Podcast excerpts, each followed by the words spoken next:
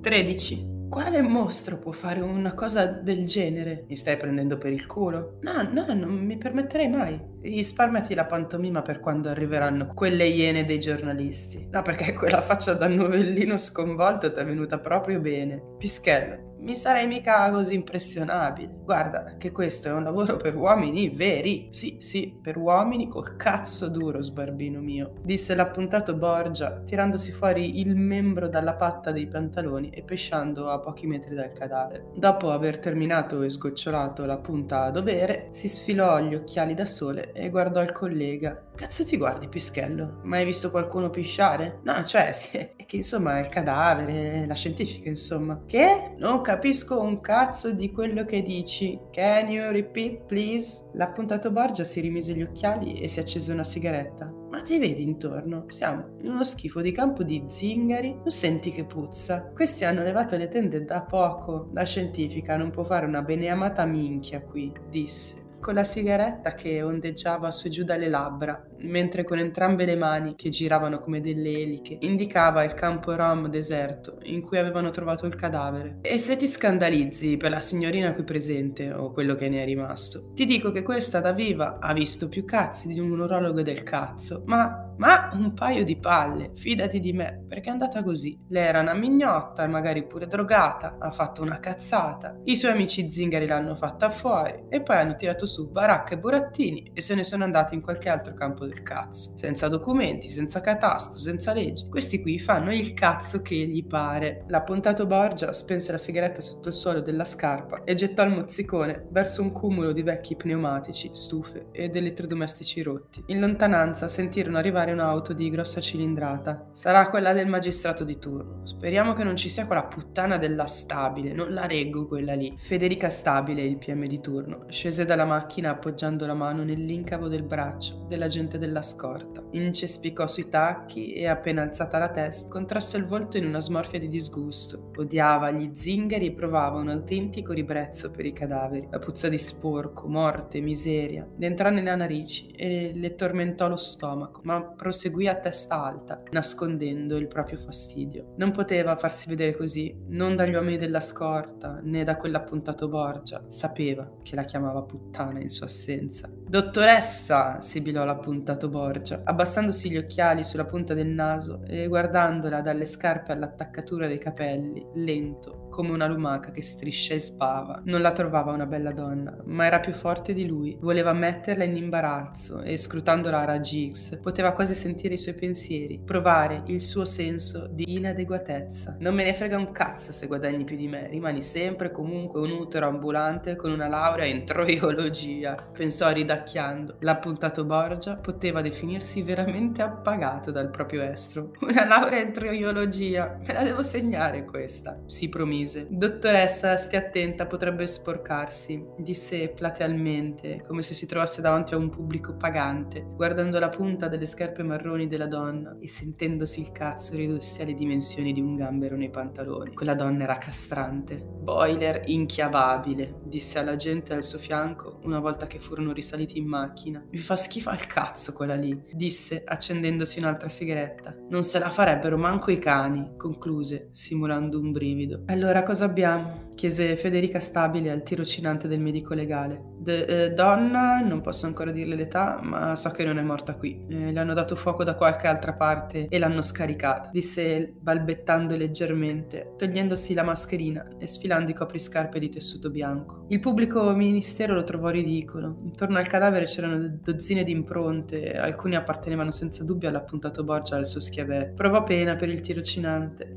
Cercò di fare a mente il conto degli anni che doveva aver impiegato per lo studio. Ma per che cosa? Per essere lì, vestito da omino Michelin, inginocchiato in uno schifo di campo rom che puzzava di piscio, a fotografare ciò che rimaneva di un cadavere carbonizzato. Bruciato il grasso, rimane ben poco di un corpo. Pensò alla dottoressa Stabile e le venne in mente il suo personal trainer che nelle sessioni di spinning la incitava e urlava come il sergente di Full Metal Jacket durante l'addestramento delle reclute. Federica, vestita in licra, sudava e pedalava in piedi in quella stanza buia, con la musica elettronica a un volume criminale, mentre gridava insieme alle altre inoltre il grasso fa schifo, il grasso fa schifo. Oppure brucia, brucia, brucia. Se qui hai finito io tornerei in ufficio, disse. Sì, sì, sì, dottoressa, ho, ho, ho finito, rispose. E con un movimento deciso distese il sacco nero per riporre il carpo carbonizzato, giusto una frazione di secondo prima dell'arrivo della stampa. Dottoressa, dottoressa, cosa avete trovato? Dottoressa, è un cadavere quello che state portando via? Si tratta forse di Lisa Malatesta, la ragazza di cui avete perso le tracce tre anni fa? Dottoressa, una dichiarazione! Federica inforcò i grossi occhiali da sole fumé per coprire le occhiaie e le rughe intorno agli occhi. Per quanto facesse quel mestiere da decenni, detestava vedere la miseria del proprio corpo in decadimento attraverso l'occhio delle telecamere. È prematuro fare qualsiasi ipotesi o congettura. Se abbiamo trovato un cadavere carbonizzato, il cui deterioramento non ci permette di stabilire né il sesso né l'età. Ma un testimone afferma di aver visto Lisa qui, da viva, comprare della droga, fece notare una giovane reporter sulla Trentina. Non c'è stato possibile verificare l'attendibilità della segnalazione. Mm, in ogni caso, la cronaca è piena di tossicodipendenti che si addormentano con la sigaretta accesa e finiscono male. Vi ripeto, adesso è prematuro fare qualsiasi ipotesi, disse, affrettandosi verso la macchina, protetta dagli agenti della scorta. L'essere attorniata dai poliziotti e giornalisti la faceva sentire come una grande attrice, una VIP inseguita dai paparazzi, infastidita e compiaciuta allo stesso tempo. Appena avremo il referto della scientifica vi